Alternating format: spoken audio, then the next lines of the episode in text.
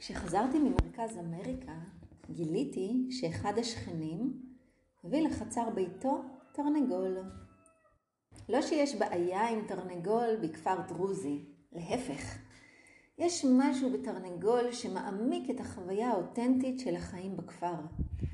רואה בעיני רוחי את הביצה הטרייה מדי בוקר, את האפרוחים הקטנטנים מסתובבים סקרניים בלול. אלא שלא היה זה תרנגול רגיל. היה זה תרנגול חופשי. קודם כל, קריאת התרנגול. אוקיי, כבר הבנו שספרי הילדים הטעו אותנו. תרנגול לא בדיוק קורא קוקוריקו, כמו שהפרה לא בדיוק גואה. עם זאת, יש מנעד מסוים לקריאת התרנגול שמעיד על כך שהתרנגול אכן שייך לקבוצת התרנגולים.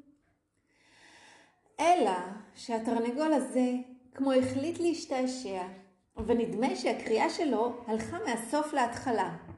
משהו כמו קורי קוקו, שנשמע כמו איזה תרנגול במשבר זהות. ואז כשכבר התרגלתי לקריאה ההפוכה של התרנגול החדש, גיליתי שגם בזמנים התרנגול השכונתי לא בדיוק אמין. לא עוד קריאות נרגשות עם שחר, אורנה, השחר עולה.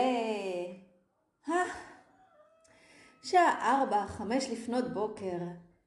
שקט דומיה. התרנגול מנמנם לו לבטח בינות לפרגיות. אך לפתע ראונה, בשעות הצהריים, עולה בו החשך, החשק לקרוא את קריאתו ההפוכה, קורי קוקו, לספר לכולם, אורונה, שעת צהריים. הגיעה השעה לאכול מרק. לעתים הקריאה מופיעה בחצות הלילה.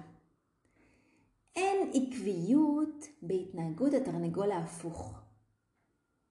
אך ללא ספק, עשיר הוא בקסם אישי ובייחודיות משל עצמו. זהו ללא ספק התרנגול החדש שבא להאיר אותנו לעידן החדש. שבו הזמנים מתבלבלים, המינים מתבלבלים, אבל הקסם רק גדל. קורי קוקו.